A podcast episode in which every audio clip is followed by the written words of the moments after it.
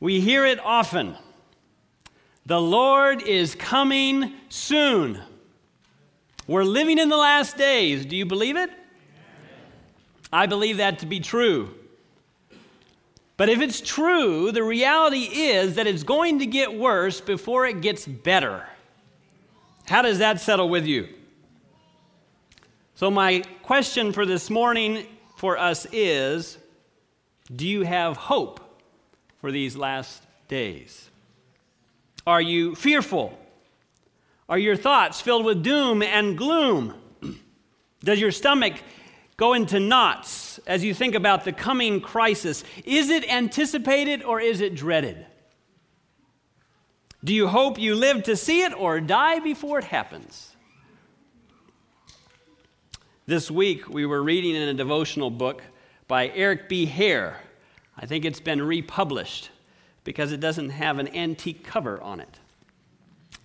But we were looking at a story this week about how they escaped a war that was going on in Burma where they were, and they had to get out. The time was very apparent to them that they had to leave, and so they packed up their car and they made their way, and when they got to a river that they had to cross and go on a ferry and all that kind of thing, when they got there, the ferry had stopped running. They had flown as well. And so there, the Hare family was by the river there in Burma, knowing they needed to leave, but wondering how they were going to get their car packed with their few things across. Are we going to have to go by canoe to the other side? And if so, then we're on foot, and, you know, we're limited in what we can carry, which is probably not much of anything. So they hired two boats and lashed them together, and the plan was to drive their small little car on top and to have these boats ferry them across this river. But their plan was thwarted when they went in search of lumber that they could drive their car onto and couldn't find any. There was a mill there in town, but the mill was closed. They had fled as well. It was all locked up and chained and all the rest, and so they were left wondering what to do, and so they prayed. And they prayed fervently. Midnight came, nothing happened. 1 o'clock, 2 o'clock came. I should tell you, the boat drivers were getting a little bit excited. They were saying, they're going to have to leave their car here. I want the steering wheel. I'm going to take a suitcase. And they were jeering and jesting. Well, it was at 4 o'clock in the morning that Eric woke up with a strong sense, go back to the lumber mill now. Okay. And so we got one of the boat drivers, and they got a bullock and a cart, and they went at 4 in the morning in the dark about 3 miles over to this mill. And sure enough, just as they were there, there was somebody at the gate fiddling with the lock. And they opened up the gate, and they were going inside. It was the son who owned the mill who was coming to get some papers in the middle of the night and sneak back to his refuge. And they explained the situation. They got the lumber that they needed, and they were on their way back. And one of the boat drivers said, your God did speak to you tonight, didn't he? Because just as they were leaving, he was locking up the gate, putting the chains around. Perfect timing. And sure enough, they drove their car on top and made it safely across the river. I tell you, is God in control? Does God look after his children? And does he provide for them? I believe Jesus ever has his eye on us, and he provides for us. You see, we can have an understanding of the crisis without an understanding of the Christ and not be able to go through the crisis. And understanding the pain without an understanding of the promises only leaves you to struggle. An understanding of doom without understanding deliverance only leaves you depressed. And so we not only want to face what is coming, but we want to face it confidently and courageously in Jesus Christ. Amen? And so today we're going to begin a series. We're going to go for, I think, 6 Sabbaths here with Hope in the Last Days is what we're going to call it. It is based largely on a series that Mark Finley did at GYC years ago. I believe it was back in 2007, and I have listened to that series so many times. It's had a profound impact on me. In fact, when I was training for this half marathon this last fall, my mind would not be helpful in that training process, so I would turn on Mark Finley in this series, and it would help me to keep going. And so I'm going to share some of that series with you. But our goal is to focus on Jesus on every single sermon. Focus on the things that God has chosen to clearly reveal to us through His Word and through the Spirit of prophecy that He has given to guide this church at this time. And so there's several things we're going to look at. Today is the coming crisis, anticipated or dreaded. And then next week we'll look at revival, genuine or counterfeit. We're going to look at Satan's strategy for the unconverted, the converted, and even Seventh-day Adventists.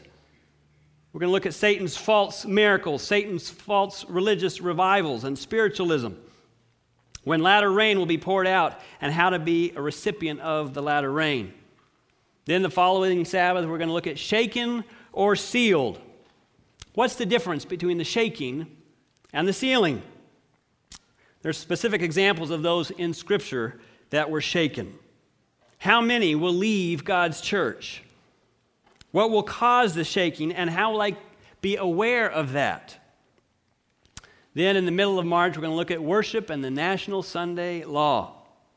We're going to look at some misapprehension that some world leader is going to come onto the scene and pass some kind of religious legislation, but we will see that how that is contrary to both the Bible and the writings of Ellen White. Rather, the Sunday law is going to come not from the top down, but from the bottom up. It's going to be demanded by the people that you will keep us safe. And so, to be elected, they will simply bow to the public favor of the people. We've even seen that in the Supreme Court here recently, haven't we? What has changed? The favor of the people. Also in March, we're going to look at the close of probation and the 7 last plagues. We will look at the plagues and the promises and see how Christ is in every single plague. You're not going to want to miss that one. Are these plagues arbitrary acts of God, or do these plagues have something to do with the plan of salvation? And then finally, the first Sabbath in April, heaven and eternity. Is heaven for real? But as we begin our study, I want to start in Revelation 1:1. The book of Revelation is the revelation of Jesus Christ, which God gave him to show his servants things which must shortly take place. Of all the books in the Bible, Revelation outlines the events that will occur at end time. Revelation has been written for a last day generation that would go through the end of Earth's history. And it's not just merely a book of signs and symbols, but it's a revelation of Jesus himself. In fact, we see several contrasts in Revelation. I've outlined 7 here.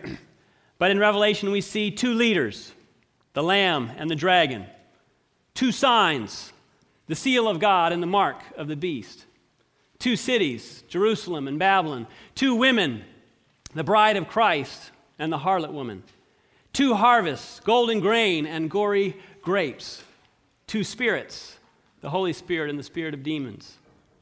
And lastly, 2 choices, the righteous and the unrighteous. 7 contrasts, but virtually contrasting the same thing, aren't they? At the end of time, everyone will identify with one of those 2 groups. And at the end, every human being will line up under one of those 2 choices. People will either follow the dragon or the lamb.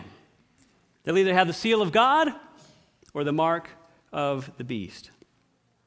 And we find also in Revelation that there are 2 great objectives. The first, to reveal the plans of God, and secondly, to unmask the plans of Satan. If we distill it down, that's what we have in the book of Revelation. And so, we're going to now open up our Bibles. I may put a few texts on the screen at the end, but right now we're going to focus again on the 3 angels' messages of Revelation chapter 14, and I want you to see it and to read it out of your own Bible. There's something powerful about seeing the words on your own written page, isn't there? And so I invite you to turn with me to Revelation chapter 14, beginning verse 6. Revelation chapter 14, verse 6. And there we read, "Then I saw another angel flying in the midst of heaven, having the everlasting gospel to preach to those who dwell on the earth, to every nation, tribe, tongue, and people." Today, I believe our young people want to be part of something huge, something big. The greatest evangelistic meetings, I believe, are yet to be held. The greatest crowds are yet to come to our meetings. You know, this Adventist message has been preached around the world, sometimes to a crowd of over 100,000 people in Papua New Guinea, where 20,000 people come to the front at an altar call. 20,000. I believe we're going to see things bigger than that, where thousands are being converted. And we see that happening in Brazil and Africa and other places. When I went to field school in Africa, I was amazed at how many people. Has anybody ever witnessed a mass baptism? Where literally there were, I don't remember how many sites, maybe 20, 30 sites around Kenya. And then on that final Sabbath, all of the people that wanted to be baptized came to this Olympic-sized pool, and for hours and hours and hours, and somebody's at a microphone, and they're calling out and reading in the name of the Father, the Son, and the Holy Ghost over and over. And again, boom, there's about 50 to 100 people being baptized, and again, and again, and again. And you sit there, and it's all day long. It's powerful. I believe that not only will be repeated, that will be exceeded before Jesus comes. Then we read verse 7, saying with a loud voice, "Fear God and give glory to him, for the hour of his judgment has come, and worship him who made the heaven and earth, the sea, and springs of water." First two words of that message, fear God. Pastor Hyman last week did a beautiful job of breaking down exactly what that word means. How when we genuinely fear God, it will lead to a change in our behavior and our actions. How fearing God gives us wisdom. How it will also enable us to keep the Ten Commandments, to share the final warnings to the world.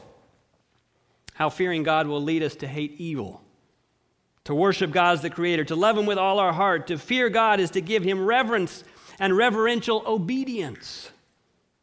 And then last week you also shared how God will help us to do all those things through His power. I believe at this time of moral relativism, when the prevailing thought pattern is there is no objective standard truth. You have your truth, I have my truth. Whatever you want to believe, that's okay. It really doesn't matter. There still is a message calling men and women back to fear God. God still says, "I am the supreme authority, not the self in your heart." Fear God. Secondly, give glory to Him. Sometimes you hear people talk about, "Oh, that's just social gospel." What is social gospel? What does it promise? Well, if you listen long enough, social gospel promises health, wealth, and prosperity. Where's the focus? Me, myself, and I. The gospel of the New Testament, the Seventh-day Adventists, and clearly here in Revelation, is a million miles away from this gospel that's so prevalent today. It's not an egocentric gospel focused on who I am, but focuses on who He is. There's a difference. It's not focused on the improvement of me, but on the submission to Him. Again, there's a difference. If in my giving glory to Him, He blesses my life with health and wealth and prosperity, that's up to Him. But if my lot is one of poverty and sickness, that's up to Him too. Of greater importance to me must be that Jesus is glorified in my life. Whatever lot my life may take, whatever direction it may be. Fear God.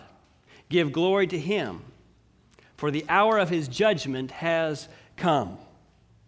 Judgment speaks about accountability, moral responsibility, the significance of our actions.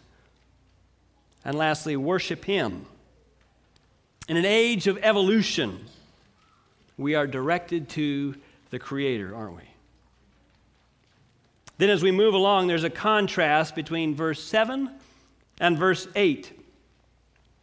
In Revelation, verse 7, we have the call to true worship. There's a call to obey God, to give glory to Him in everything we do, what I eat, what I drink, my lifestyle. There's moral responsibility in light of the judgment. There's a call to worship the Creator in an age of evolution, with the Sabbath as the symbol of His creative authority. And then in Revelation verse 8, we read, another angel followed saying, Babylon is fallen, that great city, because she has made all nations drink of the wine of the wrath of her fornication.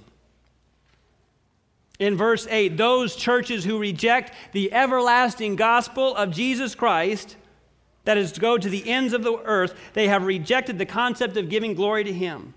They failed to understand that we are living in the judgment hour, a unique time in earth's history. They have turned their back on the symbol of the worship of the Creator, namely the Sabbath. And so it says, Babylon is fallen, is fallen. Wine, unfermented wine, is true doctrine. But wine that is tainted or fermented is false doctrine. It affects the forebrain, makes you shoot dolphins, right? So wine of Babylon gets people intoxicated. Oh, as long as I love Jesus, I can dabble in this a little bit. I can dabble in that a little bit. It's not going to make a big difference. In fact, it doesn't make any difference at all. I'm saved by grace. And that Sabbath, you all are such legalists when it comes to the Sabbath. Come to our side. We're saved by grace. The intoxication of false doctrine. But the Bible says Babylon is what? Fallen. Now, this goes without saying, but the second angel's message follows the first angel's message. Some of you are still awake. But the second angel's message not only follows the first, but is a consequence of the first. So the true church preaches the first angel's message. Gospel into the earth, body, temple, judgment, Sabbath. The fallen churches of Babylon reject the first angel's message, and that's why they become Babylon. But Babylon is what? Is fallen. So here's the question. And this is a little aside. But if Babylon is fallen, and you are looking up to Babylon, imitating their methods, admiring their strategies, and going to their seminars, where are you? Just think about that. We'll go on. So Revelation 7 says to worship the Creator. Revelation chapter 14, verse 9 says, do not worship the beast. Or verse 8, I suppose. Now what happens to those that worship the beast? Well, let's read about it. I was supposed to read verse 9. Let's go ahead and do that. Then a third angel followed them, saying with a loud voice, if anyone worships the beast and his image and receives his mark on his forehead or on his hand, he himself shall also drink of the wine of the wrath of God, which is poured out full strength into the cup of his indignation. And he shall be tormented with fire and brimstone in the presence of the holy angels and the presence of the Lamb. So again, verse 7 is to worship the Creator. Verse 9 says, do not worship the beast. And now what is the wine of the wrath of God, you may be asking. There in verse 10. Well, if you just keep your finger there and you go to chapter 15, verse 1, it will tell you. Then I saw another sign in the heavens, great and marvelous, seven angels having the seven last plagues, for in them the what? Wrath of God is complete. So the wine of God's wrath is the seven last plagues. And we'll look more fully at those. But I want you to understand the wrath of God is not at all the anger of God. We throw that around. Don't mess with me or you'll experience my wrath. That's not what this is talking about. It has to do with the judgments of God against sin. And we'll look at that in more detail. But if we look at the big picture, as the gospel goes to the end of the earth, there will be a reaction for or against the gospel. The unique aspects of the gospel will go to the ends of the earth. And what are they? Obedience to God, body, temple, judgment, Sabbath. And churches that reject that become Babylon.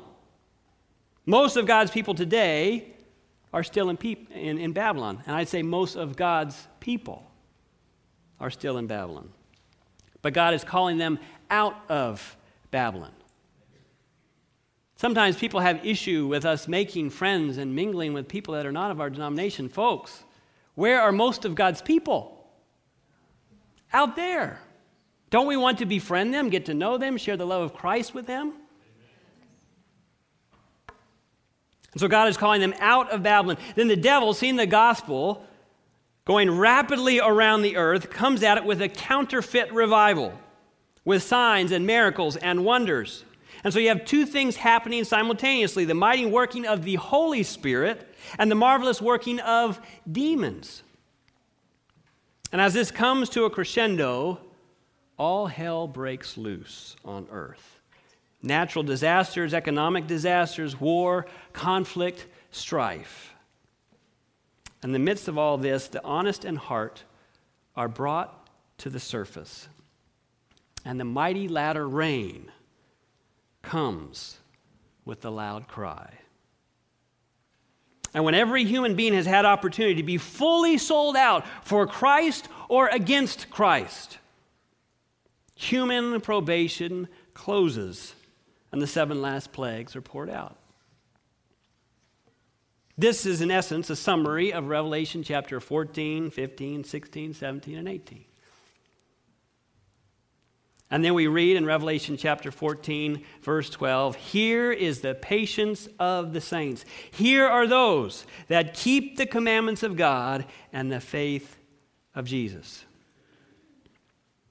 Verse 7, worship the Creator. Verse 8, Babylon has fallen because she's turned from true worship. Verse 9 says, do not worship the beast. And verse 12 is an appeal that those who do not take the mark of the beast or drink the wine of Babylon. Here's the endurance of the saints. That's believers. And who are they? They keep the commandments of God. They have the faith of Jesus. That is to say, they are committed to Christ.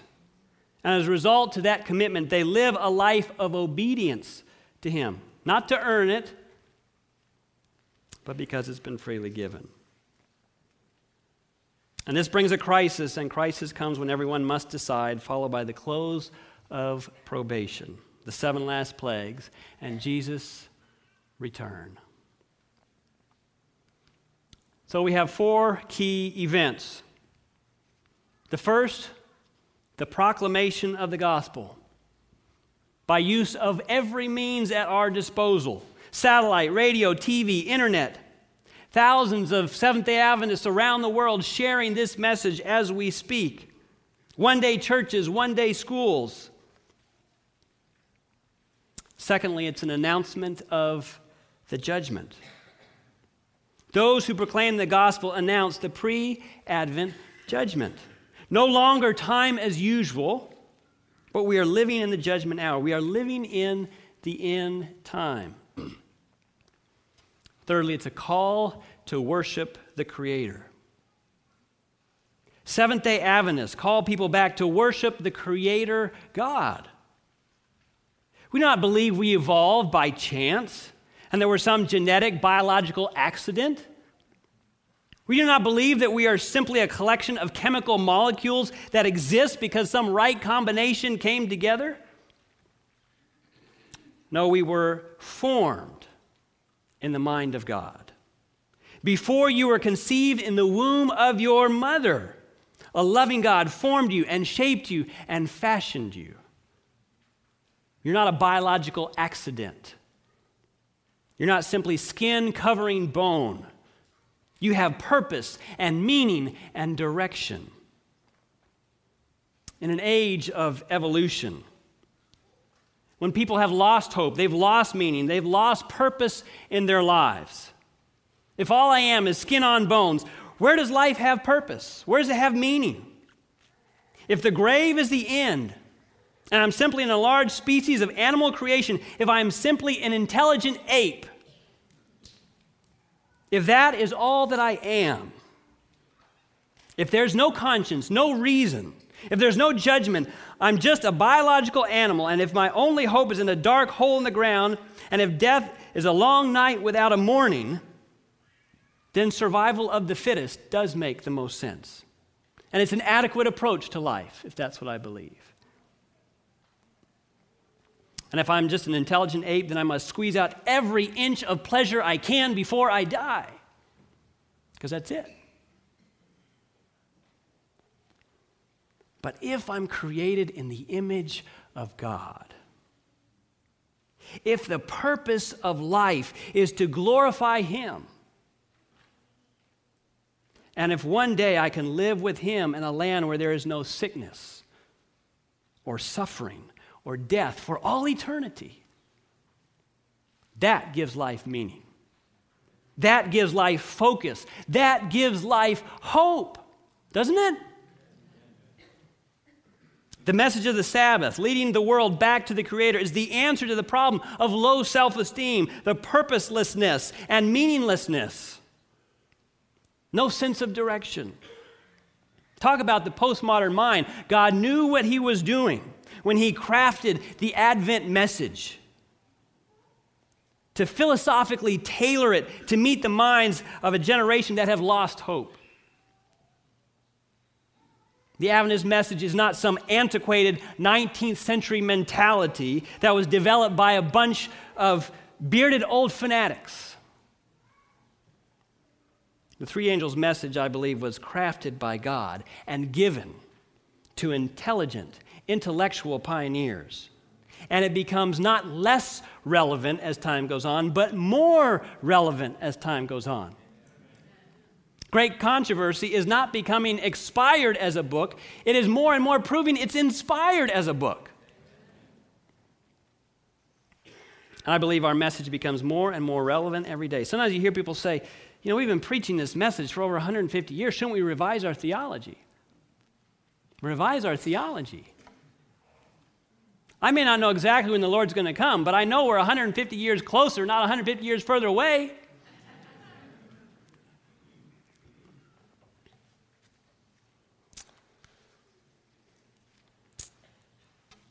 When communism fell, Mark Finley was invited to Sheikas Vada University in Hungary.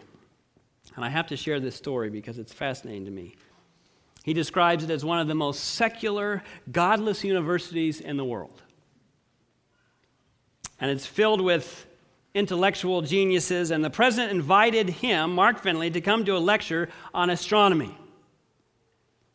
And he said, Elder Finley, you speak on astronomy for 1 hour. Then we're going to have an atheist speak on astronomy for 1 hour. Then we're going to open it up for the students and they can ask your questions.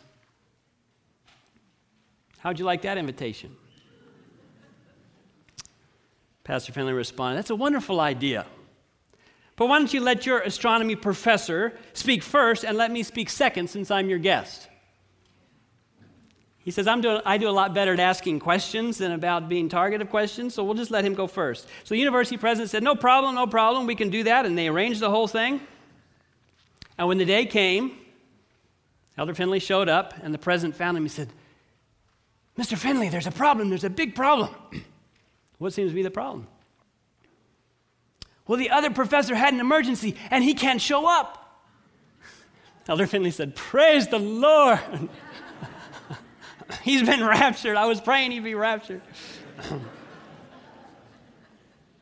He didn't say that out loud. He stayed calm, cool, and collected. He said, there's no problem. I can just speak for 2 hours.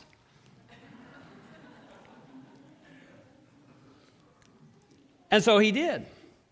He spoke for 2 hours on the existence of God, the philosophical and psychological evidence of the Creator God. And at the end of that lecture, I told you there was going to be some question and answer. And the faculty were sitting on one side and the students were everywhere else, but he could tell that this one student had been prompted by the faculty to ask this specific question.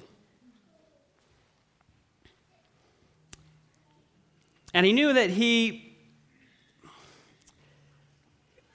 couldn't debate them on science, but he knew that he could debate them on philosophy. because the philosophical underpinnings of atheism are really barren. And there's nothing in atheism that gives any kind of morality at all. And so that was his approach that he had to attack it. So the student stood up, and he said, "Mr. Finley, I have a question." "Sure, go ahead. What's your question?" "When the Soviet cosmonaut Yuri Gagarin circled the stratosphere in the Sputnik, he said he never saw God. Have you ever seen God?" And he says, at that moment, the Lord gave him an answer that he had never thought of or contemplated before. And he said this, "I want to ask you a question. I want to leave God out of it. I want to leave the Bible out of it. I want to leave faith out of it. I just want to talk about intellectual things. Of all the knowledge that there is in the world, how much knowledge do you students suppose that you have? Let's say, for example, there's 2,800 languages in the world. How many of those do you speak? Do you speak 100 languages? Do you speak 200 languages? How many languages do you speak? Of all the knowledge of chemistry there is in the world, how much knowledge of chemistry do you have? Let's suppose there's 500 new books written in the last 5-10 years on chemistry. How many of those have you read? Of all the knowledge of astrophysics there is in the world. Let's talk about China. Let's talk about the Ming Dynasty. I want you to take out a piece of paper. I want you to write down the 17 emperors of the Ming Dynasty. I want you to write out who they married, their 38 sons, daughters, or whatever all that is. Of all the knowledge of the world, of all the books printed just this year, of all the thousands and thousands of books, of all the scientific knowledge, how much would you say that you have?" Student really didn't know how to respond. "Would you say you know 50% of all that there is to know from the intellectual standpoint?" "Oh, no, we don't know 50%. "Do you know 25%? "Oh, no, we don't know 25%. 10%? "Oh, I don't even know we know 10%. Finally, he looked over at the group of professors on this side. And he said, "Teachers, you'll just have to give me this one. Let's say that your students, because y'all on your faculty, you have so many PhDs, you're so smart, your students are so bright. Let's say that all of your students know 5% of all the knowledge that there is to know. I only have one question. If by your admission, you don't know 95% of all that there is to know, could God exist in that 95%? Of knowledge that you don't have?" And then Elder Finley said, "From an intellectual standpoint," or I should respond, they responded to him. He said, "From an intellectual standpoint, yeah, that's true." He said, "Let me ask you another question. If there are only two alternatives, and I'm not asking you to believe, but one is a loving God that created you, He fashioned you, He shaped you, He's with you in your life. He will give you purpose and meaning and hope beyond the grave, and you can live with Him for eternity. And when there'll be no sickness there or suffering or death." Now, I'm not asking you to believe. I'm just saying if that is one alternative, and if the second alternative is that there really is no meaning to life, you are an enlarged animal, you're a little higher than the apes, you have no direction or purpose in life, and when you die, you go into the grave and Russian worms eat your body. Now, if that's the only two choices you have, which one are you going to take? I'm not asking you to believe. I'm just asking if those are two choices you have, which are you going to take?" And I said, "Well, obviously the first one." He said, "Well, then you're not an atheist, because an atheist says, 'I know God doesn't exist.' But you've just told me that you know that, or that you don't know 95% of all the knowledge that exists, and that God could exist in that 95% of knowledge. So you're not atheists. I also know that you're not agnostics, because an agnostic says God may exist, probably doesn't exist, but if He does, I don't even care. But you just told me that you did care. You know what you are?" He says, "You're seekers whose minds have been programmed with atheistic knowledge. And you have heard only one side of the question. And that's why I came today, because you're all really seekers." They were seekers, weren't they? But they didn't know that, and somebody had to go and tell them.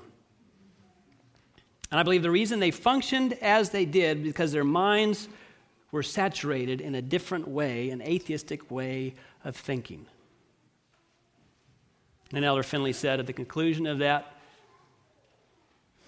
assembly or whatever it was called, he says, I brought 25 Bibles with me. If there are any seekers here that would like a Bible, you can come down front afterwards. He said, I thought there was going to be a riot, as students jumped over each other and pushed each other out of the way to grab one of those 25 Bibles. He said they practically mauled him. Why? I believe because the message of a creator God is the message that our hearts long for. We don't want to be a speck of cosmic dust in the universe. The creator God is at the heart of the three angels' message, at the heart of Adventism. And the world is dying for that.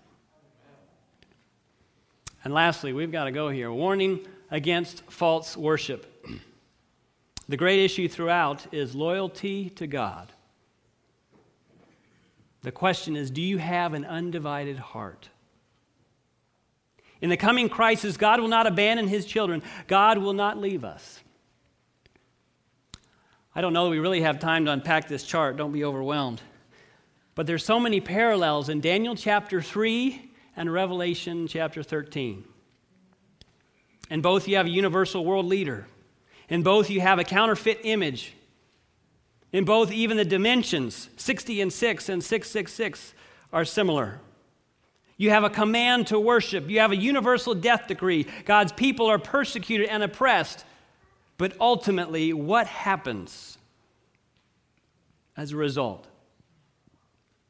Are they spared from ever being thrown into the fiery furnace? No, they go and they get thrown in.